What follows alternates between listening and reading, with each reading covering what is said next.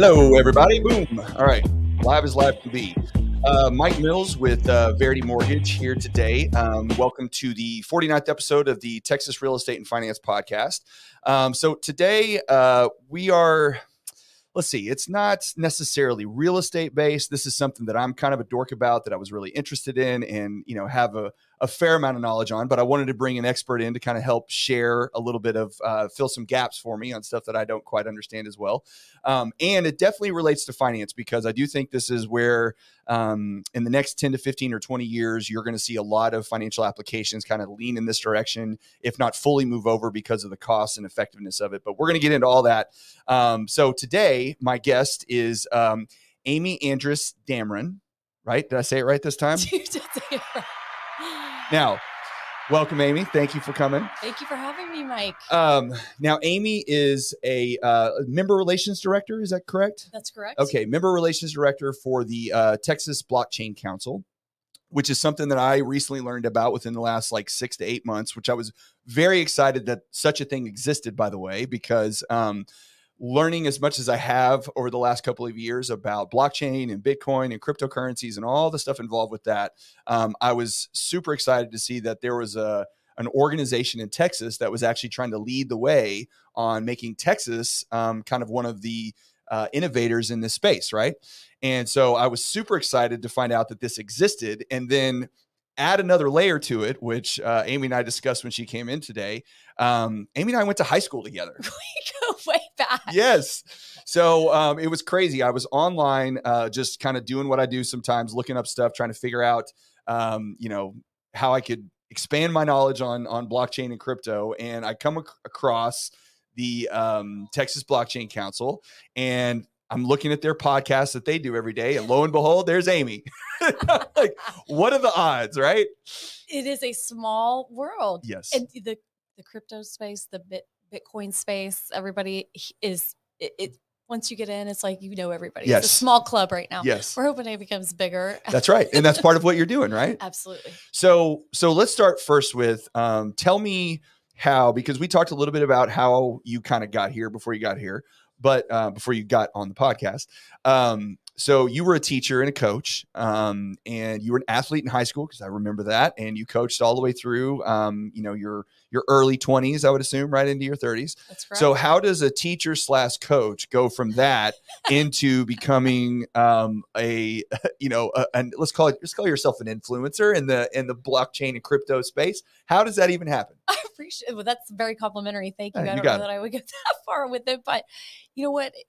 I follow this um, Instagram page. It's called Teacher Misery. Okay, and she coaches teachers on how to get out of teaching and you know how all of those skills are so transferable in other areas yes, um, and i am a recovering educator took some time off to be home with my two sons and um, one of the friends that wait. By the way, back up. yes So you said that term earlier, and I love it. What is it again? recovering educator Perfect, love it. I got I got plenty of teacher friends out there that will love that one. I mean You're gonna have to get yourself a T-shirt on that one. You got to trademark that statement. I like that. I hook up with the teacher misery person. That's right, Go that's in right. on that. Yep. Uh, but so many skills are transferable. Yeah. And when I was ready to re-enter the workforce after taking some time off to be home with my boys, um, one of our park friends that we ran around with, she had kids similar age. She said, "Hey, my husband Lee is uh, super swamped right now."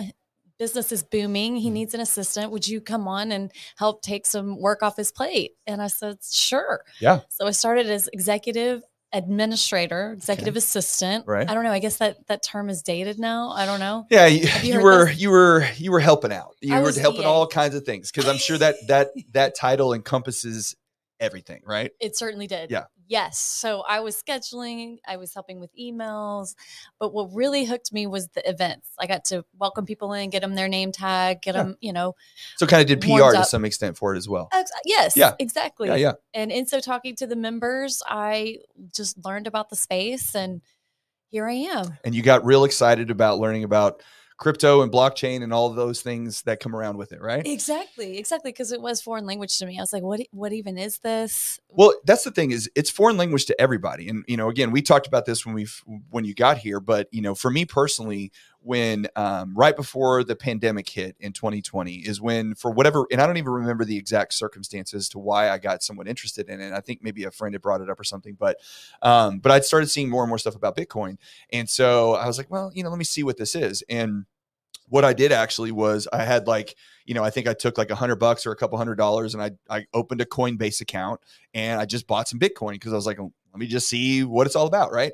Because i figured the best way to learn about it was to kind of put a little skin in the game. So that way, I mean, it was like I said, it was like hundred dollars, wasn't much, but um, but that made me more interested. So now I was watching YouTube videos. You know, stuff was coming up on my Twitter feed. Like you know, it was just a regular inundation of information regarding Bitcoin specifically. And then, of course, that bleeds into blockchain and bleeds into Web3 and NFTs and all these other things that are involved with the blockchain. And so, as I became more and more um, uh, fascinated by the topic, well, then, you know, at that time, because right before the pandemic hit, when everybody's at home and we all got a bunch of time on our hands, and then you got the, you know, the the Robinhood app that became really popular during that point, um, and so people could start investing small amounts of money, and so you start to see the the the crypto exchanges just explode because everybody had time and to some extent money, and so um, so that's when I really started learning a ton about it and you know of course investing more and more and more and more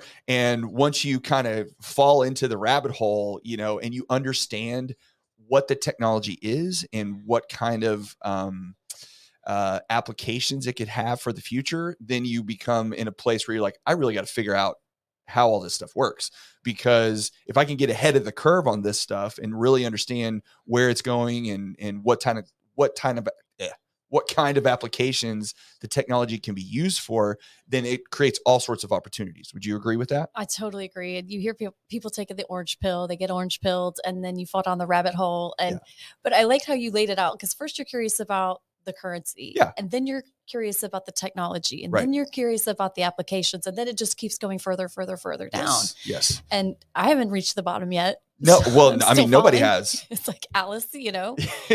well, you were you were doing because uh, you uh, do a podcast. How often do y'all do those? For, you know, is there any regular schedule? Weekly. Uh-huh. We're going through a bit of a reboot. Okay. Um, I've had two co-hosts, and um, you know, different circumstances, life. Yes. Um, but I'm hoping I could maybe work a relaunch is in the works. Gotcha. It's not official gotcha. yet. Okay. So stay tuned on that. Well, I've watched a couple of those to try to get an idea of, you know, what you do and and um, kind of your, you know, how you're involved with with with everything that you do for Texas blockchain. And I was watching one the other day and I was sitting there going, I have no idea what she's talking about because even as much as I kind of you know pride myself on having a pretty good understanding of how all this stuff works um, i was still lost for what was going on because there's just there's so many layers to it and i don't think people understand how how much depth there is in the crypto and blockchain area Exactly. Right. And as you know, with the podcast, I mean, what lean do you take? Do you want to be educating people about it? Do you want to be updating people about it? Yeah.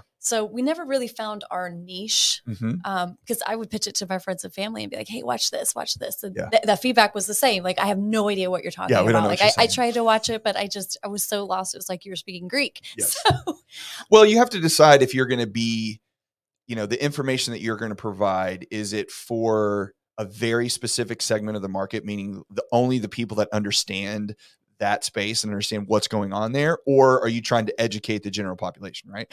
So so that's kind of a bleed into the blockchain council. So tell me a little bit about what you guys do, you know, kind of what your mission is in the state of Texas and um, you know, what activities y'all get involved in on a regular basis.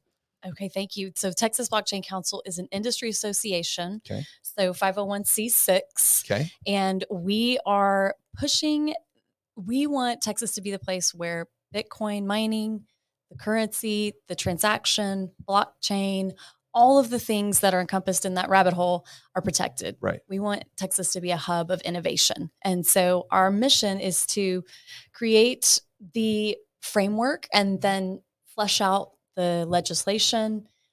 We have a lobbyist that then pushes said legislation through. We work to educate electeds. Okay. We work to um, educate electeds. The is electeds. that is that the uh, like the senators and, and that's what we call it. state senators. Yeah. I didn't know there was a term for that. The electeds. That's the funny. electeds. It's like the infecteds. Close to it, right? Exactly.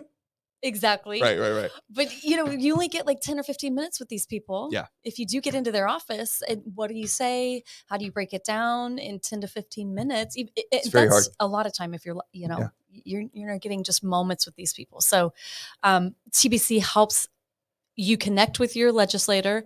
They help you with the scripting, even with uh, we had to battle a bill 1751. It was going to strip away incentives for Bitcoin miners. Okay. Um, so we had to go on the defensive. We held a rally in um, Austin on the Wow. Capitol grounds. Okay. We uh, set up this website where you could put in your zip code and find out exactly who your legislator was. Here's the email. Just boom, put your address in, and it'll send it off. Yeah. And so Make it Um, easy for people. So it's plug and play. precisely Right. we hold networking events we hold educational events um, we're trying to really drive some research coming out of some higher institutions higher ed Mhm. institutions Mhm. so there's a lot that we do but it all just boils down to making people more aware of this technology and How it all embracing works. it yes Now, um, you guys do um, a summit. Uh, I want to say every year, but I don't really know. Is it? I mean, how many years have y'all done the summit at this point? we've done it for three we're coming up on our third annual summit Okay. And I've seen before, I think you had uh, Ted Cruz was there. Um, did I see Marco Rubio? No, I don't think so. What? Uh, so andrew yang Andrew Yang? there. Yes. That was okay. huge. Um, who else? It- the summit, we're moving it out of Austin. So the first two years, we held it in Austin. Okay. And if you know Austin, Austin is a hub of all things cryptocurrency, metaverse, Web three. E- Every other weekend, there's a Right.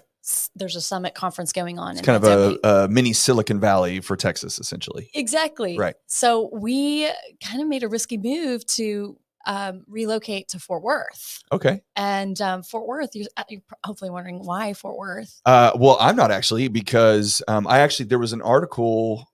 Oh, man, I think it was in Fortune magazine like yesterday that was talking about Fort Worth i- i- being like the next Austin, essentially, um, because of the amount of growth that's happening over there. Yes, they want to be. Yeah. And um, Fort Worth is the only city in the US, the first and only city in the US to be mining Bitcoin. Oh wow, the city is The city. really. Texas So how does how does that work? Like, how does a city mine Bitcoin? Is that just like is that funded? I mean, I, I'm, I think it's great, but is it funded by like tax dollars or how does that work? No, so in City Hall, the Texas Blockchain Council donated the equipment. They plugged it in, Mhm. and it's been running for about a year now. Um, in fact, Carlo Capua, he's uh, assistant to the mayor there in Right. Fort Worth. He came and gave a presentation at TCU a couple weeks ago, and he shared with us that it's earned the mining machine has earned a little over a thousand dollars. Wow. Okay, so they just have one miner. Yes, Okay. because okay. they started with two S9s, Uh-huh. which were the uh, older form of the ASIC miners. They didn't work so well. So Okay. they had to come in and switch out the S9s for one S19. But it wasn't the money generated, it wasn't the Bitcoin that was generated. They got so many media impressions. Mayor Mattie Parker got to go on all these news broadcasts Yeah. and tout this. And yes. uh, it was hugely impactful Yeah. to them. Yeah, just to be one of the first ones that's doing it by itself whether you've got one mining machine or 500 it doesn't really matter um, just the fact that there's a you know a municipality in the country you know it's kind of like uh, was it um, uh, the country bolivia? No. Uh, what was the the country in south america that actually made bitcoin like its reserve currency within the country? You remember? Yes. Is that Brazil or Argentina? Argentina, I think is what it was. Um, we'll probably get that wrong, but either way, um, but they've got a ton of publicity over that because they were basically buying up all kinds of Bitcoin to kind of keep their currency in balance, essentially. And so that in and of itself drove a ton of you know tourism and and all kinds of things in that direction so whenever you have a city in the united states that's saying hey look we're going to be we want to be the first ones that actually start getting out there and using this technology to benefit the city that's nothing but good publicity for anybody regardless of how much you're mining Precisely. Right? Yes, exactly. You know, and the next move is would they be able to keep it on their balance sheet? You know, that's what we're pushing towards. Right. As of now, no. They convert it back into, uh, as we say in the space, fiat Uh-huh. paper money. okay Um, the I think that's the down the road. it's it's always funny whenever well, well, okay well let's get we'll get into bitcoin in a second Let, let's start simple first all right so um the title of the entity that you represent is texas blockchain council okay it's not texas bitcoin council okay now there's probably a very good reason for that um, because when people think of cryptocurrencies, they think of cryptocurrencies and they think of Bitcoin and they think of maybe Ethereum or whatever, but they they don't think of blockchain, right? And what I don't think people understand is that the technology that drives all of this, whether it be NFTs, Web3, Bitcoin, Ethereum, any cryptocurrency out there, it's all driven by blockchain. Okay. So if I was seven years old and you were trying to explain blockchain to me, how would you describe it? I would say so. Now you're going to make me dig into the teacher. That's right. You're a teach- former teacher. You got to be able to explain this to me. So it is a. I can't use the word distributed because that would go over a seven year old's head.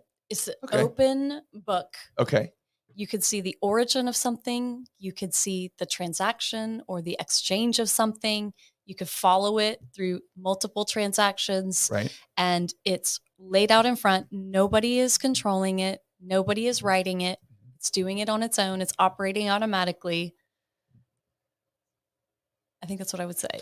So, so when you said, um, uh, what was the first word you used? Open, No, no, no. The, with the D. I my brain's Distributed. distributed. Okay. So I was thinking decentralized. So I would say that decentralized and distributed are similar terms in this case, right? I never thought of that, but yes. Because when we talk about um, blockchain, the the true um, advantage to it essentially is that it is not centralized, right? When it comes down to all from from my understanding, when it comes down to all cryptocurrencies and anything regarding blockchain in general, the biggest advantage is, is the decentralization of it because everybody that's on the network has essentially a copy basically of the ledger, right? And they all have to um, approve of transactions or uh, there's different methods these days between how those transactions get recorded and approved because there's uh, uh, what bitcoin is the competition one what's that called? Proof of work. proof of work and then ethereum moved over to proof of stake Yes. right? Okay. So we won't get that far down into those things but but that's just the basically verification of the transactions that happen. Um, the best way I've, I've heard it in my brain to say is it's it's like a ledger right? It's an accounting ledger of transactions okay? But the ledger of transactions that are being recorded are public to anybody that wants to see it right but they're not it doesn't say mike mills you know sold bitcoin to whomever right it says wallet number blah blah blah blah blah blah blah you know it's like what are most wallets like 25 characters long or something like that Yes. Uh, letters and numbers. yes Yes. so um so that wallet transformed or transitioned to that wallet now granted you know I- i remember i don't know if you remember back in the day do you remember silk road Yes. Okay. So Silk Road was um, an underground website or, or web server essentially that did a lot of really bad things, essentially, right? And a lot of it was transacted in Bitcoin at the time um, because there was a there was a thought that Bitcoin was um, uh, um, anonymous, right? And would you say that Bitcoin's anonymous? Not a hundred percent. No, No, I mean because of what you're describing, like Right. you could see address to address. Correct. And if you have the powers of seeing IP addresses and things where this stuff is being transacted, then say like if you're the federal government, then you could go in and find where those uh, wallets are being tagged to, and then go after those people. So, so I would say that you know Bitcoin is certainly um, uh, it, it's it it keeps or I should say the blockchain keeps the information transparent, but it doesn't give everybody access to know who's doing what. You just know the transactions are happening. Precisely. Right. And and the other important thing about the decentralized part is that there is no one individual that is in charge of recording all of this. Correct. Right. So so you're saying that everybody kind of gets a say, which makes it the the word that I hear used a lot is immutable, right? Right. Where um, if someone were to try to go in and hack the system, essentially, then that would be picked up very very quickly because everybody within the network, if it's a thousand or two thousand, how many people are actually? Do you know the number of of like computers operating or miners operating on the bit on Bitcoin specifically? Do you have any idea? I don't know. I I was thinking in the tens of thousands, but no, Okay, don't hold me to it's a lot. Yes. either way um, and so all of those have to basically agree and record that that transaction was happening and if something is wrong about it because the whole idea of the blockchain is it's a chain of blocks of transactions and they all link up to each other. So if you go back, you know, 10 blocks or whatever, and it doesn't let it doesn't line up with the one that's at the top, then the network says, no, no, no. That's right. Right? It operates on a consensus mechanism. So a Consensus. majority Yes. of the blocks have to agree that that's the correct corrected, true Right. representation of the Now data. imagine if uh if imagine if government spending was recorded on the blockchain and how much transparency would be there, right? I think um, a lot of people would be caught. Um, Not doing so great things. Yeah. Yeah, I saw there was um this is this is the conspiracy hole here a little bit, but there um so the government does an audit every year of every department in uh in the federal there's an audit department that does a transaction recording on every department in the federal government. Well, they do it like every 4 years, I think. They do an audit every year, but it's a different department every year. And um so the defense department um has never passed the audit. Not one time. They've done it 20 times. They've never passed the audit. And it's by, you know, there was uh the thing that happened right before 9-11 was uh the Donald Rumsfeld had come out and said the Defense Department had lost 2.6 trillion dollars that they couldn't account for. and then 9-11 happens or whatever. But but the the idea is that the government that is such such a centralized uh system um isn't necessarily a huge fan of everything being decentralized, especially when it comes to monetary uh, interests. Would you agree with that? I would agree with that. Yes. I would agree with that. Although they are pushing a central bank digital currency. Yes. Well, and we're going to get into that too. Um, okay, so so now that we kind of have an understanding of what blockchain is, right? It's a decentralized ledger that is transparent and immutable, where people cannot go in and mess around with it and make any changes to it. So, uh, which means it's very secure. Which means that if you're making transactions over the blockchain, then you can feel pretty confident that there's not going to be any.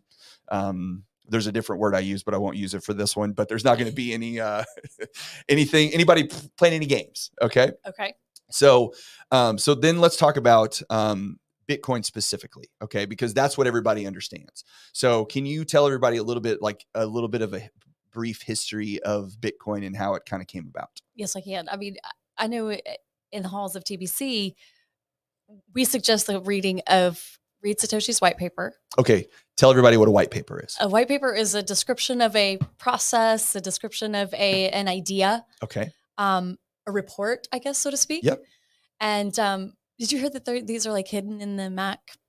In your, if you have a Apple computer, you can actually like it's hidden in the code of your computer. Did you, you ever know, see that? I think I do remember seeing that something like that somewhere. But yes, yes, I Yes, think so if you have yeah, because everybody, just- oh yeah, because everybody thinks Satoshi was Steve Jobs, right? Is that where that comes from? Yes, yeah, yeah, yeah. yeah. Okay, okay, I'm with you. I'm so. with you. I'm with you. so this uh the white paper is recommended reading and then there's a book called the bitcoin standard Okay. it was by an individual um Saifedean is his last name Okay, super dry because it starts at the beginning about the history of money but if you start at the back half you get to learn about what what bitcoin is Right. so um what is bitcoin gosh it's um a peer-to-peer system Mhm. um, it's a currency it um, is right now one of the only proof of work currencies that is available. Can you can you briefly say what proof of work is? So, proof of work is the computers are uh, all verifying the blocks, as we said. This requires energy. It requires, um, you know, as- what mining is. precisely. So, mining the the computers are solving for a nonce, a number, and if they guess that number, Mhm. then they get the block reward, which right, Right. now is six point two five Bitcoin. Yes. Right. Okay. Um, we're coming up on the halving. Six point two five. 6.25 yes bitcoin would be the reward if you're You mining get computer You get six Bitcoin Uh-huh. for 6.25 really?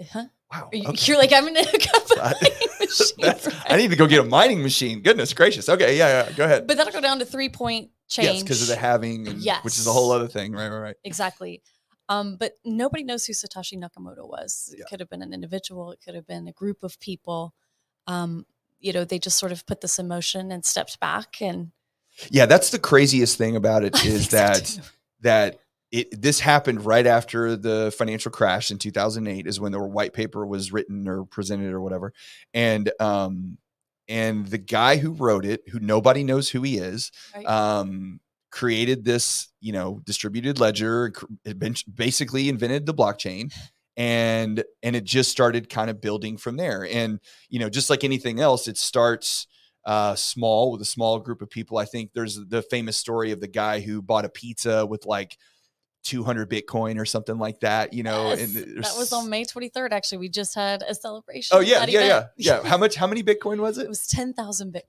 10,000 Bitcoin. Okay, so to give you an idea, Bitcoin right now is pricing out at around. Tw- I think it's down a little bit today, but it was like 25. Let's say it's 26 thousand dollars per Bitcoin. So this was 10,000 of those. So if if that guy had 10,000 of those Bitcoin today, he would be worth a lot of money. Um, so but then it just kind of slowly started building and building and building. And so i was telling you earlier that you know in my little circle of the world here when i try to talk to people about this stuff um, the way i always demonstrate or try to explain how bitcoin works is like what is it? It's just like fake. Like how do we even know who, got the money? And so I, I say okay i have a piece of paper all right. And let's say Amy and I decide that this piece of paper, we're going to, it's one piece of paper. We're going to tear it in half. She gets half and I get half. And we decide between the two of us that we're going to exchange goods with this paper, just you and me. Right. And so I want to buy your shoes because I think your shoes are amazing. So I'm going to give you half of my half a piece of paper and you're going to give me your shoes. Right. Well, this is our version of a currency. Nobody else is involved in this. This is just you and me right? Right, We agree upon it. We agreed upon it. And then Johnny comes along and says, "Hey, uh, what are you guys doing over here?" And I say, "Well, we're we're what's this paper and what are you trading? I don't understand." And like, "Well, we're saying that the paper." He's like, "Well, I want to get involved in that." So you give him half of your paper and I give him half of my paper. And now we all three have this paper. And we all decide that we're going to buy tacos and shoes and whatever it is with this paper that the three of us have decided to create, right? So the the security or the value in that paper is only assigned by the three of us in that particular circumstance, right? right. So take that and now multiply that by thousands and thousands and hundreds of thousands of people. And that's how you get a, a currency, you know, that people can have faith because they decide they want to put faith in it. I mean, the US dollar is not backed by anything other than the what is it the faith and uh, trust of the us government essentially all our tanks and guns is what backs the us dollar right Yes. yes. so it's it's the the the differences are are negligible in what they're actually based off of because they're not dollars are not based off gold anymore and bitcoin's just a it's a digital currency that people are choosing to use to transact and hold value and it went from being worth 0.0000001 to now it's worth $25,000. So there certainly is there are people that want to have that value. Would you agree with that? I would totally agree. Yes, I would. It is all about the participating parties, like you said. You know, you can opt in yes. or you can opt out. correct. You know, if you decide uh, come a given point, this isn't for me. I, I don't see the value in this. Then simply, So why do you think people opt in? why do people opt in? I think it starts with a curiosity. Mm-hmm. I think the more that they dig in and start learning, I think the more interested they get. Yep. And um, I think the more people that you meet that that exchange with Bitcoin, it just it's it's almost I don't want to say it's a contagion because that sounds bad, but it Well, it's a little um I don't like to use the word cultish, but it kind of is that to a certain extent. I mean, it really is if you're being honest, right? It's because it's you have to you have to kind of buy into it a little bit to understand and the growth that it's had over the last you know five years let's just say um, obviously has been tied to the fact that it went from you know i don't even know what if you go back to 2023 you go back to 2018 maybe it was worth $8000 per 5000 i don't know i don't have the graph in front of me but you know then it shoots all the way up to almost 70000 per bitcoin and then you know comes crashing back down. But when you look at the cycles over time uh, is what has happened specifically with bitcoin there are all these big swings up and down because it's a new technology and people don't understand it right? And when you're putting money into something like that that is um, for the masses is something that's new and and you know you could say it's innovative you can say it's untested it's certainly unregulated um, as it currently stands all of that creates volatility right precisely and and the market never closes. It's, Right. it's not like the S and P where you know they there's quitting time. It's it's all day, every day. It never stops. And so, you know, if you just get a wild hair and at midnight, 2 a.m., you can hop on and you can get you some. How much do you guys as a as a council, how much do y'all have to spend time like actually educating people on what it is? I would say honestly our our member body is a majority Bitcoin and we they're called Bitcoin maxis. Okay. Uh, that would I be love all the all the terminology. Yeah, yeah. is solely Bitcoin. Yes, they don't believe in any other cryptocurrencies. It's just Bitcoin. Correct. Right. So, you know, within this cult, if you want to call it that, there's tribalistic sort of mentalities that Sure. you know, you've got the maxis, and then you get the ones that do, uh, you know, combination, and then Yeah. you have, you know, so where was I even going with that? Well, I think you know Well, how much time do we have to spend educating? yes, yeah, yeah. Not much because most people that come to the council They already have know. a baseline understanding. Yes. Well, it's kind of like um, I always relate it to um, like the early '90s when the internet started. Right when the internet came out, there were, and we remember this because we were of that age, but anybody that's younger may not. But you had, um, let's say, you had search engines. You had Yahoo, you had Alta Vista, you had um, Netscape, you had uh, Google, you had all of these different options that you could use in ways that you could go about searching through the internet. Because the whole idea behind using the world wide web was there was a ton of information. I mean obviously it took time to build up but it was like okay how do i get to the information? Right? That was the always always the thing. It's like well it may somebody may have what i'm looking for on a website but if i don't know the name of the website or where to find it then i need something to help me get to that point. And that's why the search engines become such a Goliath in that in that area or in in on the internet because that was the main avenue that people used to find the information they were looking for. So, you know, anytime you have multiple um in this case multiple search engines competing for people's eyeballs, well, somebody's going to win, right? Or someone's going to be the leader of that, which ultimately now we all know is, you know, is Google. And so, um, so I always kind of equate the crypto space to that a little bit as to, you know, they're all, I think that they're different. And we'll get into that in just a second as far as what they do. Um, because Bitcoin really is kind of a currency, but I think Ethereum is different. I think Ethereum is more of a platform that uses their ether in their platform to to conduct um, business.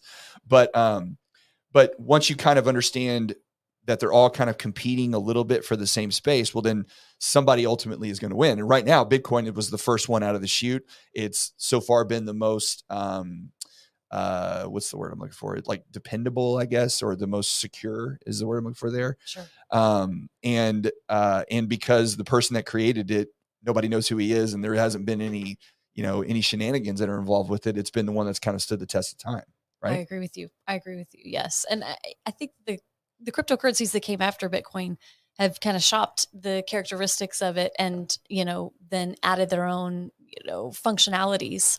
what would you say the difference is between say Bitcoin and like Dogecoin? so a Everybody's meme, everybody's favorite. a meme coin. So uh, it was something that came up as a joke. Uh huh. um, is proof of stake Uh-huh. versus proof of work. Uh-huh. Um, there's infinite numbers, whereas with Bitcoin, there's there will ever only be 21 million. Yes. Um, you know, That, uh, I think that's the biggest thing is the Bitcoin has a, a, a cap. right. right? It's they're not going to be any more than 21 million. That's it. Now, what do you ever say when people say, "Well, how does that work?" Because that means that you know once it's all bought up, you can't get any more. What What's your response to that? Well, then that's the point where I talk about satoshis Uh-huh. and how there's a hundred thousand. I always get this number wrong. Is it a hundred thousand satoshis in a Bitcoin or a hundred? Oh, did they? na- Is that it? Does it have a name now? Yes, it's called yes. So- satoshis. Yes, I didn't even know that. smaller increments of Bitcoin. Wow. um, okay, so it actually has. It's like a penny. It's like a penny compared to a dollar. It's it's a satoshi. Okay, all right. Precisely. I did not know that. Yes, and you know, even after in 2140, all the Bitcoin will be mined. Right. Okay. 2140. Uh, but even as people are exchanging it, interacting with it, there'll be exchange fees. Mhm. So it'll still be generating. Uh, Which is what way. the miners will do. right. right? Yes. Okay. Well, so from way I understand it is, and what the way I tried to explain it before is, so yes, there is a cap, 21 million of Bitcoin that'll ever be produced, but but you can subdivide that 21 million. I mean, really into infinity, essentially, because you can just keep adding zeros, right? Point zero zero zero zero zero, you know, all the way through. Um, so if one Bitcoin one day becomes what's what's the have you heard the highest estimate on what they think? proje- I know it's all like you know future, who knows, projections, whatever. The highest estimate I've ever heard is one million. One million dollars. Yes. Really? Yes. Okay. I think I heard the other day that someone said it'd be worth one Bitcoin could be worth ten million dollars. Oh, in like wow. ten or fifteen years, um, which would be great. But uh, but but you can divide that downward in in as many different increments as you want to still be able to use it if you actually do use it as a currency. Uh, um, from what your understanding is the the difference between we were talking about Bitcoin specifically, but when you get into other cryptocurrencies, okay, so um, for me, I've heard of things that are like you know uh, the term like oracles and um, where you know so like Ethereum, from what I understand, correct me if I'm wrong. Ethereum is a uh, it's almost like a web platform to some extent because you can build applications on top of it, right? Right. Because it's a uh, smart contract um, crypto. Correct. Okay. And with the smart contract, um, when you build, so like if you and I were going to place bets, for example, right? We're going to bet on a football game. You say the Cowboys are going to win, and I say the Redskins are going to win. And we put our 25 Ether into a smart contract, and then an Oracle takes that information once the, the, the results are in, essentially, and then puts it result into the smart contract, and then the contract automatically gives the money to you or me depending on the result. Right. Is that That's how that works? That's a really good way to explain it. Well, I like to gamble, so And did you know a lot? Most of the cryptocurrency exchanging is happening in gambling and gaming. oh like really? Video gaming, and then uh, Okay, yeah, casinos. That's the uh, the underground part of it, I guess, right? Yes. Where uh, they're trying although to. some people would say that could be the More doorway secure. to mass adoption too. Yes, yes. Well, it always starts that way, right? I mean, it's it's. uh I mean, I hate to say it, but um, I think one of the drivers behind the internet originally was, uh, you know, inappropriate uh, videos that you could find online, right? so, so it's not it's not an unusual thing that um, the the kind of the underbelly of society uses some of this technology first before. Not that I mean, look, people gamble all the time. It's not it's not underbelly, but it certainly is depending on where you live and depending on what state you're in, on what the legality of it is. You know, if you're doing online betting, but I guess that's an easy way to transact and not have to worry about it. Plus, I mean, because it does get transferred the way it does with the blockchain, you're pretty you feel pretty secure about it, right? Yes, precisely. Yeah. Yes. Um, so what other cryptocurrencies that you're aware of are starting to kind of gain traction within the last like three or four years? You know, Ethereum, we were watching that closely because they recently transitioned out of proof of work to Mhm. proof of stake. And um, I think that was a pretty incredible transition and it went well. And um, they got out from under the environmentalist eyes. Uh, unfortunately, you hear a lot of the narrative that Bitcoin is a energy hog and is creating a huge carbon footprint. So they kind of the energy that. it sucks to do the mining. precisely. Gotcha. Okay. Precisely. Um, other tokens or other platforms that are on our radar, I could not tell you. Um, They kind of move in and out depending on yeah yeah. Well, I mean, I think there's been so much um, in the last really in just in the last 12 months between all of the controversial you know uh, the ftxs of the world that have kind of gone down it's it's caused a lot of issues with people having faith in just cryptocurrencies in general right right. And H- how's that USDT, US, USDT and USDC are sort of interesting because they're more of a stable coin. okay so that's a good thing tell everybody what a stable coin So a stable coin is backed by something physical. Right. So that could be money, gold, or uh, fill in the blank. Even we're seeing that people are putting like real estate behind it. Gotcha. Right. So it's it's backed by an asset of It's- some kind Exactly. okay Um, and so that sometimes is a safe place for people to dip a toe because they can see that they're, you know, what's behind it. it and doesn't fluctuate either precisely. It will Gotcha. fluctuate with the, whatever that asset that's backing it, but like the dollar in a if it's backed by predictable way. dollars it'll fluctuate that way and precisely. th- isn't that where um it wasn't ftx there was another one that kind of got into trouble because they were using the stable coin what was the stable luna oh yes, the Terra Luna Yes. debacle. yes so what happened there So they were commingling funds, Mhm. and um, you know, I don't know the exact details of it, but they were funding the project with the with token their own token that they were using as the backing of it precisely. right So right so you heard the analogy it's a house of cards. There was nothing that was supporting it, nothing that was Yeah. behind it. Well, that, I think that's what scares people a lot about the space is because it's not regulated right now. And, you know, I think it would surprise most people to say that, you know, everybody that operates in the blockchain, um, you know, universe or whatever, you guys are trying, y'all actually want regulation. You're, you're not trying to keep it unregulated, right? Precisely. In fact, one of our bills, it was the House Bill 1666. Uh-huh. It's a proof of reserve, proof of liability. So any exchange, any cryptocurrency company that's wanting to do business in Texas will have to undergo these audits at regular intervals to make sure that there is indeed the assets backing Right. that particular token coin. Uh, fill in the blank there. Yeah, I think the problem is that blockchain itself as a technology is fantastic in what it can do because of its security. The downside is is you still have human beings that are involved. Human nature yes, rears and ugly head. and people I think they they they conflate the two, right? Because someone says, you know, obviously you see the price of Bitcoin go up and down, but then you also see, you know, the the FTXs of the world and the, you know, Binance has gotten into trouble and all these things, the Terra Luna debacle and all that stuff happen. And people go, wait a minute, these this this whole thing is just filled with, you know, chaos. And it's like, well, it, yes and no. But if you relate it to something like, say, um, uh, in the 20s where you had uh, uh, prohibition, right?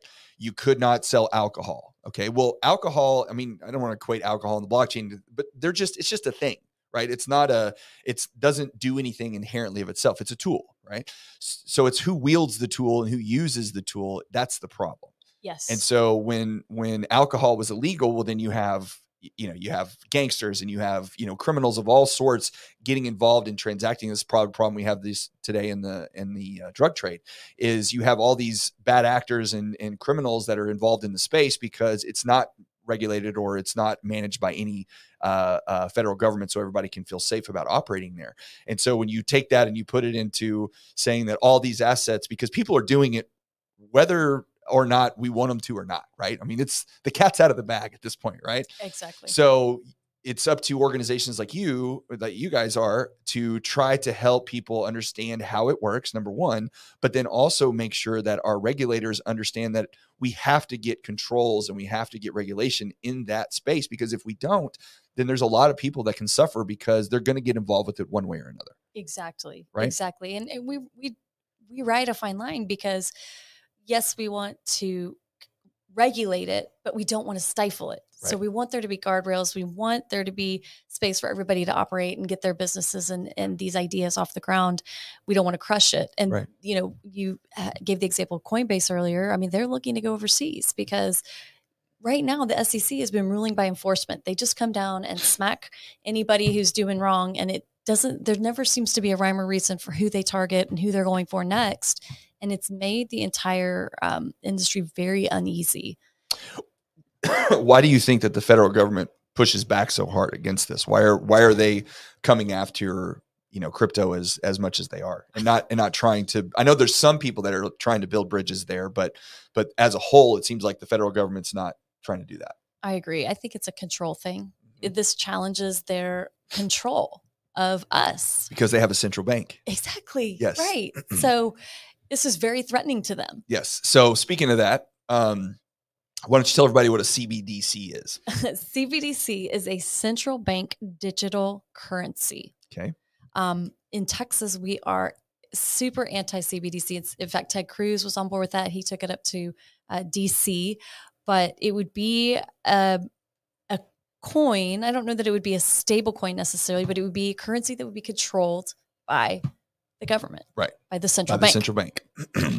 And um, And there's why is that a some bad thing? theories that the reason why government is trying to squelch all this cryptocurrency is so that they can come swoop in, if you will, and say, "Well, here's a better idea. Here's what we propose." Well, China's already um, they are already testing out um, a central bank digital currency in China right now. They're they haven't had mass adoption because they're trying it out in certain markets, but from my understanding, the the what they're trying to do with it essentially is say, okay, all of your money is now tied to the central bank so they can see every transaction you make they can record and watch every single dollar that you spend essentially and where the real kicker comes in is they have control to basically turn it off if they don't like what you're doing and it's kind of um you know, anytime I talk to people about privacy stuff, you know, when we discuss, because, you know, dealing in banking all the time, we talk about people's privacy and, and documents and information and financial information. And when you, you, joke about, you know, Siri listening to your phone calls and, you know, and all this, like, oh, well, I don't have anything to hide. Like, that's always like, I don't have anything to hide. And my response to that is always like, well, yes, based on who gets to say what you do is right or wrong right now, sure, you may not have anything to hide. But what happens when a person gets in control or power of that decision making on who gets to decide what's right and wrong right? Exactly. and that's where the privacy things comes into such a big player and that's why the cbdc's in in my opinion are a terrible idea. Because if the federal government can then decide what er, I don't say they don't they don't get to decide what you spend your money on, but if they can decide when you're allowed to spend your money, that's a problem. This is a big problem. And right? surveillance is going to be the name of the game there. Yes. Because like you said, they could see every transaction. They can, you know, halt any transaction if they don't like where you're spending. It's just a terrible idea. And with only, let's see, the day's 25th, four days left of the Texas 88 session, mm-hmm. we do have a resolution that is in the pipeline somewhere. And we're still holding out hope that it could still to try to, pass. I think, did I see, was it in Florida, maybe I think I think DeSantis might have actually passed something that said they would not accept any CBDCs. Is that right? That's correct. Okay, he's he's everybody's favorite out there these days, um, at least in one side of the world. Um, okay, so uh, so we understand a little bit what blockchain is. We understand a little bit what Bitcoin is. Um, we understand a little bit of some of the other cryptocurrencies and how they're involved. Um, NFTs. Okay. Cool. This is always something that throws people for a loop all the time. Yes. So, um, again, how would you explain what an NFT is? I don't. NFTs. Okay. I read this book on the airplane. An NFT is a way to prove ownership of yes. an object. Okay. A digital a object. Digital object. Okay. Um, and it shows the provenance provenance who created it, when it was created, who right. it was transferred to. So what we're talking about with the open ledger. And it uses the blockchain. it uses the blockchain. All of this uses the blockchain. Yes. And CBDCs really will use like the blockchain. This. Yes. Artists really like this because you, after you sell a, a, piece of art the first time, yeah. you get a yes, you get the commission, you get your money. But then if that piece of art gets sold again or again or again, you don't get to see that money back to you. But right. if you were to put this on the blockchain, the NFT, you could as the artist receive a reward every time your piece of art is exchanged. Yes, it's a it's a programmed residual essentially. So when you create those NFTs, um, and I've it, it, I think it's taken off so much in the in the collectible space because it's just the easiest adaptation for people to understand essentially. But um and you'll see a lot of artists it, not when i say artists i don't necessarily mean like painters because obviously they've got the, like the bored apes and all you know bored ape yacht club and all that stuff but even athletes are getting into it too um where you know it's like a baseball card essentially. But the difference is is when the baseball card gets traded to somebody else or sold to somebody else that athlete that created that actually gets paid every single time, which is fantastic. Right. You know, and I've heard um, on the in the music world um, where they're trying to push things towards is so if I'm uh, if I'm the Foo Fighters, one of my favorite bands, and I create an album, right? Well, I can create an NFT of that album that is, you know, if I want to create 300 thousand copies of it or whatever the number is well every single time that that album gets sold or or traded then i as the artist get a percentage of that sale every single time yes. and so now you get to hold that as a you know like again it's some of it's collectible stuff but i've even heard like concerts um we went to lollapalooza last year and I'd seen somewhere where they were talking about so the pass that you get to go to Lollapalooza is actually an NFT. And the way it works is if you have a certain NFT that you purchased, then you get access to certain parts of the concert that otherwise you wouldn't. And then it's just like if I had a ticket to the Rolling Stones in 1962, right? Well, how do I authenticate that my ticket stub that now is a collectible for any Rolling Stones fan is actually the the actual ticket stub? Well, with the NFTs because they're recorded on blockchain, that's what that is. You can. I- Yes. I, love that. I, I want to learn more about NFTs and I want to invite anybody who's in the NFT space and Web3 space. We need those voices heard at the Texas Blockchain Council. We need people working because our session will be two years from now. Texas legislature meets Again, ev- so you got to get ready. yeah, we got to get ready and we Yes. need to have these voices at the table to help us build this regulation that Well, in our world, so in real estate and mortgages, where um, NFTs, I think they're not there yet, but because again, it's it's regulation, it's the state being okay recognizing these. But imagine a world where um, you build a house, okay, and you go in and say, "I'm D.R. Horton, and I'm building this property." And so on the blockchain, I've recorded who the contractor was, who the plumber was, what the costs were, um, everything that I did in the construction of that, how much I paid for the land, what the taxes were at that time. All of that stuff is recorded on the blockchain. Okay. And then every single time the properties, and, and oh, by the way, that's an NFT because this is what I've recorded to say that this ownership or title, because we have, we have real life NFT now. They're called recorded titles. I mean, that's that's what you get when you go down to and you want to take your spouse off the, you know, the deed of your house or whatever. I mean, a deed is a is basically an NFT. That's what it is. It's just a physical NFT and not a digital NFT. And so um so now if if I every single time that house gets sold, okay, it gets recorded on the blockchain and that NFT gets transferred, okay, well, there could be a world where DR Horton gets paid and that that's where when I say this because it I don't like the idea of it, but this is how things get adopted when there's profit involved. People say, "Oh, I want to do that," right? right. So if the builder's like, "Wait a minute," so every single time I sell a house from here into perpetuity on one that I built, I can make a thousand dollars. It's like, yeah, you could if you want to. Um, but that NFT changes ownership, and that's your proof. Now, the downside in our industry, though, is that right now, you know, we have mortgages, we have real estate agents, and we have title. Okay. Yes. So the ones that NFTs would affect would be title. And the reason for that is because part of title's job is they do two things. They're a third party intermediary. So if I give money, I'm not giving it to a seller when I write earnest money and when the bank transfer funds, I'm not sending it to the seller, we're sending it to the title company and they distribute the money. So they're a third party intermediary. Now just imagine if there was a smart contract that took care of that, right? Ruh-roh. then um, their other job is to research the title history of that property to make sure that someone doesn't come back and make claims to say no my grandmother's grandfather owned that land and they never consulted me blah blah blah well when you pay title insurance when you buy a house that's the whole point the title insurance is to protect you if someone comes about and makes a claim to your property well the state of texas sets the title policy the, the amount of the policy every year so like title companies don't actually set the the premiums the state of texas does Okay, so you pay the same whether you use Old Republic title or Allegiance title or whoever.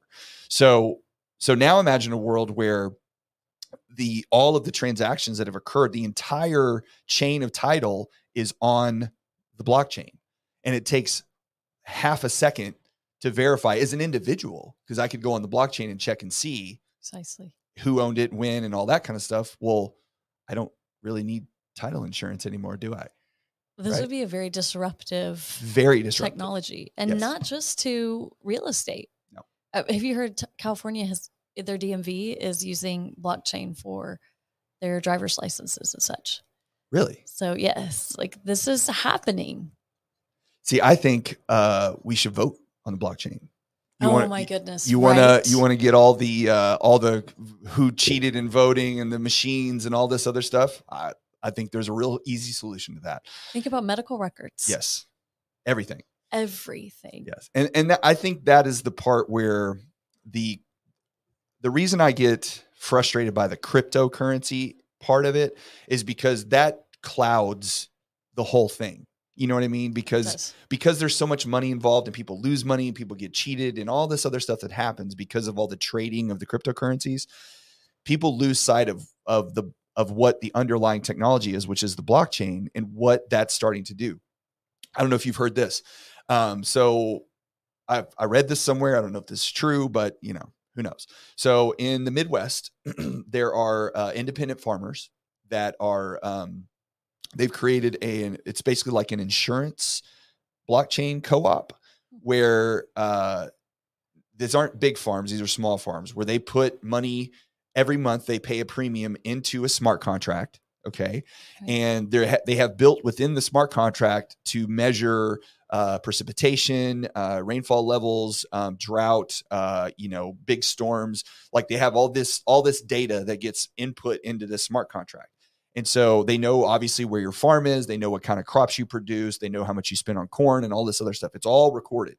And instead of State Farm or farmers being the insurance company, okay, all of these farmers co op into the blockchain. And so if something happens that's catastrophic on your property because of bad weather, because of drought, or, or you know, some sort of infestation of uh, disease or whatever the, that kills your crops, well, that data gets put into the smart contract and then that person gets paid out the premiums. So they don't need an insurance company. Wow. So it's like the whole the whole concept of the blockchain and what it does is that it it it takes the need of a third party intermediary and it essentially eliminates it. Yes, it does. Once once you scale it out. Now, I mean, it's we're going to take a long time to get there. It's not going to happen overnight. That's why we need guys like you, you know, and and groups like you guys out there pushing. But um, but that's the thing that gets me so excited about it. Now, it scares the hell out of me as a mortgage lender. Because like I am the third party here, but um, you know, but I do think that the the technology itself has so many applications that get lost in the shuffle of all of the cryptocurrencies and crypto bros oh. that um, it's really it's it saddens me because if more people understood what it is and what it does i think that the adoption level would happen much quicker yes it, we have a committee within the, the texas blockchain council called uh, enterprise blockchain special interest group okay and they just published two white papers about the implications of distributed ledger technology. Um, those are on our website on the policy page. Mm-hmm. I'll shoot them over to you. I think okay. you would really appreciate yes. it. But yeah. um, you know, it, and one other thing I want to talk about is supply chain, mm-hmm. supply chain, and oh yeah, imagine we as consumers we want to know where, where our stuff came from. Our stuff came from. Yeah. Right.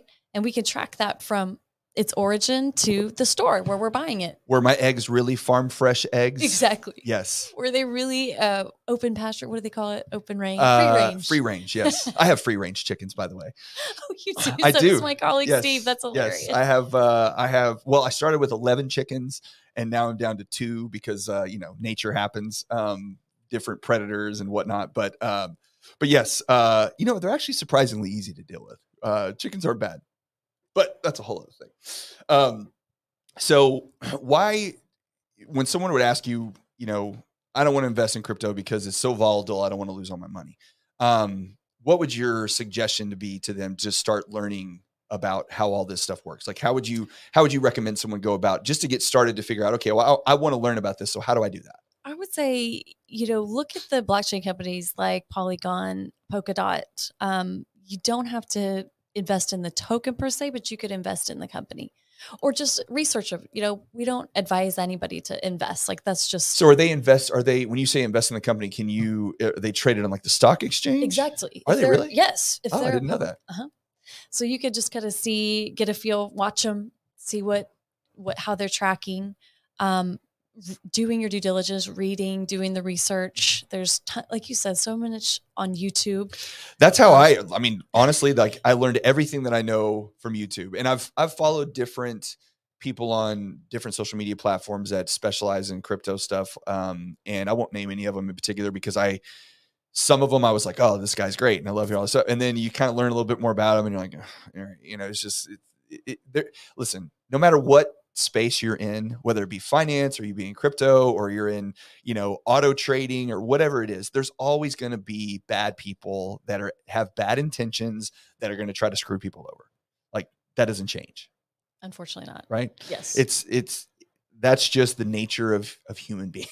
like and it doesn't uh it doesn't get better depending on what industry you're in. Now, unfortunately because crypto is unregulated as it currently stands um, and there's so much money in there because i think that's the thing too that maybe people don't realize is how much money is actually into this area. So i want i want to show so you given me some slides here. Oh yes. This is an interesting uh, poll that we outsourced um, but what was really interesting was how much how many people ha- claim to own cryptocurrency in the state of Texas. Okay. It's significantly higher than the national average, which is around, um, I think, 15%. Is this? But- tell me when I get yes, to the okay, one. right here. So um, this is the no, no, go one more. One Sorry. more.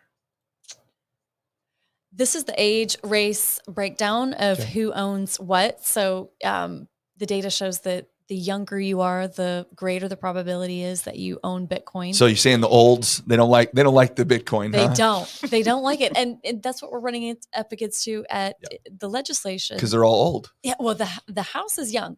Oh, really? They're younger. They're more about the innovative Nothing against old people, by the way. I mean, I'm I'm basically old we too. can't throw. All right, we well, can't throw I'm, stones. s- I don't mean to mean to say if anything's bad if you're old. but the Senate errs on the elder side of things, and so um, So a little more pushback there. precisely Yes, yes, a yes. bit more. Um, Okay. So, and then you can see, then- well, I mean, this is favorable versus unfavorable, but I mean, it seems, I mean, th- this is all in Texas specifically. this is Texas only. I mean, the only ones that have like an unfavorable view of cryptocurrencies are just based on age. It has actually, when you look at demographics of, um, you know, white, African American, Hispanic, they're all, ex- that's odd. So, so the white people are 50 50. Isn't that funny? And you know what? I feel like when you go back and look at, um, I don't want to get off on this, but just the vaccine, when the hesitancy Uh. occurred for that, it was mostly in minorities groups that were hesitant on taking the vaccine. But that bec- that's because they don't trust, you know, they don't trust the government, basically, right? Right. So I guess I'm not surprised at all that Hispanic and, and African Americans are way more, you know, favorable of something like this because it doesn't involve the federal government. That's a really good way to look at it. Yeah. Yeah. That makes Totally. sense. All right, and then this is uh, this goes down to the area, um, Mississippi live. Keep going. I think it's which are all favorable to. This reasons is, for owning right. Bitcoin, which I, I think if that see that third one from the bottom, support blockchain. That's it's a lot of what you've been talking about today. It's, Okay, you that's so they're they are they're into Bitcoin because they support the the use of the blockchain. and what they're Right, Okay, and then it's I mean it's pretty Democrat, Independent, Republican. They're all I mean there's not any big skews there. It all kind of looks the same. Um, these are your proposals, crypto owners. Ah. Here we go. Do you now or have you ever owned any type of cryptocurrency like Bitcoin? 29% of Texans said yes. Wow. 69% said no. That's odd. So people support it and they think it's a good thing, but they don't own any. Interesting. Okay. Well, I mean, that's uh that's just kind of the way it is, I suppose. Um And look at the difference between Republican and independent that pretty much yeah, about right down the middle. Yeah, I mean it's not even the Democrat side's not that big of a difference either. Um do you have you ever owned any crypto like okay, like big A lot of Bitcoin. Bitcoin folks I find are lean more libertarian. Yeah. Well, yeah, because they don't want the government involved in any of their stuff. yeah, absolutely. I mean, unfortunately, I kind of keep start pushing more in that direction myself these days. Um, how likely are you to purchase Bitcoin or cryptocurrencies? Now, this was in 2022, so it's a little bit older. Yes. Um, but man, that's wow, that's a lot of people that were planning on getting it. Isn't that surprising? It's like 86% of the people polled over 12 said it was unlikely that even though they don't own it right now, they're going to they could see themselves being likely to purchase it in the in the near future. very likely. Isn't that- Wow. yeah. We need to do a follow up poll. Yeah, no doubt. Um, here's Bitcoin awareness in Texas. They're kind of neutral. What? So why do you think Texas is driving? You know, what what makes Texas unique about being willing to kind of push these initiatives and make it more on the forefront of what we're trying to do compared to other states? I think it's first of all the deregulated energy market. Okay. That appealed to a lot of the Bitcoin miners that were having to relocate out of China in 2021 when they banned sense. it. Yep. The second thing is the um, policy. We're pretty lenient in that domain. Like Mhm. there wasn't any. I I mean, it was kind of Wild West. Nobody really saw it coming, but Sure. we have a lenient policy. And there's a third reason. Um, what would it be? There's three main reasons. Well, I feel like it's probably just because you know it's funny whenever people think of Texas, you know they think we're all country backwards, you know whatever. But um, uh, there's somebody said one time is like you don't understand how much we need Texans because if shit were to ever hit the fan, we need those crazy fools down there. handle- we're the ones with all the guns, right? So you got to remember that uh, there's a there's a you know, a maverick sense of existence that happens in Texas. And we don't necessarily want to be like everybody else. We like to be different. We want to kind of blaze our own path. And we are our own country for a period of time, you know. So so some of that stuff is in our DNA a little bit. And I really think that um, you know, just the desire to not go along with the status quo. And I also think we're unique in that we're a red state, right? with maybe we're more purple these days, but either way, um, but we have very big pockets of blue, right? Austin, Austin. is incredibly blue, Right. right? Um, and I don't think either one's good or bad, but uh, what I do think is you need a balance, right? You got to have the ability for one to play off the other because the biggest problem I think that we have these days in some respects is that the two sides aren't willing to talk because everybody's standing hard and firm on this thing and they're standing hard on this firm. And, and the whole thing about our country has always been discourse. When you have a discourse between two parties that disagree, more often than not, you're going to come to a solution that's beneficial for both. And the I've I've heard it said before, which I agree with, is you know when both parties walk away from the table unsatisfied, then you know you got a good you got a good resolution, right? Absolutely. Because they didn't get everything they wanted and we didn't get everything we wanted, but we were okay with meeting in the middle somewhere. And and I think that we're unique, a unique state because when you look at Florida, I mean, you know, I know a lot of people, but Florida's I, I think it's about as red as it gets these days. I mean, I think DeSantis won his last election by like 70% or something. And California obviously is the far side of the spectrum on the blue end of things where you got, you know, people running into stores, holding up uh, CVS's and shutting down Walmarts because they have so much theft and there's no police. So it's like chaos there. Not everywhere, of course. I'm sure, you know, there's I'm just using a generalization, but but for some reason we've been able to kind of manage this middle ground a little bit where you know we we want our freedom but we're also willing to you know let everybody else have their freedoms too. We're not trying to take any way anything away from anybody. Everybody gets to do what they want to do basically. And i think that that's created an environment in texas to where something like this when you talk about bitcoin and blockchain and this new innovative technology which is going to be a big disruptor you know once it permeates throughout society i think you're going to see um, the fact that Texas has been willing to be okay with not going with the grain um, that uh, that it's going to put us in a position in 10 or 15 years where we're going to be way ahead of the curve over everybody else. I think you're right. Would you agree? I would totally agree. And it's all because of guys like y'all. Oh, well, thank you for that compliment. Yes. It's, it's hard work, but it's very rewarding. Well, it it takes, and you don't, I, you know, I don't realize it until you start seeing stuff like what you guys do when you're down there at the state legislature. You know, every time they're in session and you're lobbying and you're having these meetings, and you know, there's not. It's not like y'all are swimming in money, right? You're not doing this for the for the, for the money. But do y'all? Does does the blockchain council? Do y'all mine Bitcoin yourself? we do. Okay, yes, perfect. Yes. Okay, so that's a way to kind of generate revenue for for what y'all are doing. That's true. And and becoming a member is a way to support us. Okay. We have a pack. Um, oh, you do. Okay, so yeah, that's a good thing. So tell tell anybody that um that would listen what um if they wanted to become involved with the blockchain council, what are the different ways that they can support you guys and how can they get involved? the best way would be to go to our website, texasblockchaincouncil.org, head to the join page. There's a waterfall that lays out, there's five tiers of membership from collegiate to executive. Okay. Um, you can scroll down, check out at the bottom of the page. That gets you um, access to our member meetings, our Slack, um, committees Slack. if you want to be. Slack? That's uh, how we how our members communicate with one another. Oh, okay. Okay, Yeah, that's a it's like a- um communication app. uh, yes, yes, I've heard of that actually. I've, I've never used it before though. Why is that that's become prevalent I recently? don't know. A lot of corporations are Yeah, using yeah, it. yeah. Okay. Does that have anything to do with blockchain? No. No, okay. And that's what's funny. Like we don't. None of our office operations are on the Well, because it's not mainstream yet. I mean, it, yeah, it's it's a difficult thing to to put together unless you have a lot of money behind it. yes. Although I've been meeting a lot of people that will come in and like help integrate this technology like into your Really? office, into your daily doings. Okay, Kind of interesting. That's awesome. Um, and then if you're just curious and you want to know more, come to one of our meetups, come to one of our networking events. Those are that'll be found on our events page. What do y'all do on those? We'll do uh lunch and learns. Okay. You can even earn like a CLE or a CPE on certain events. Sometimes it's just pure networking where you just Right. come meet up. What's a CLE? A certified legal educate. It's like a education. um, Sorry, I'm, um, my acronym game is a little loose these days. I don't have them all there. Yeah, that, that would be the best ways to connect with us and get involved. Well, awesome. Well, um, like I told you before, like this is as you can probably tell because I uh, I talk a lot on these things. Um, I this topic is just fascinating to me, and um, just being an outsider that doesn't, uh, you know, I'm not directly involved in any of it. I I own uh, I own Ethereum and I own some other coins, and I used to own uh, quite a bit of Bitcoin, or not quite a bit, but a decent amount. And um, but I sold it um, because it was coming down.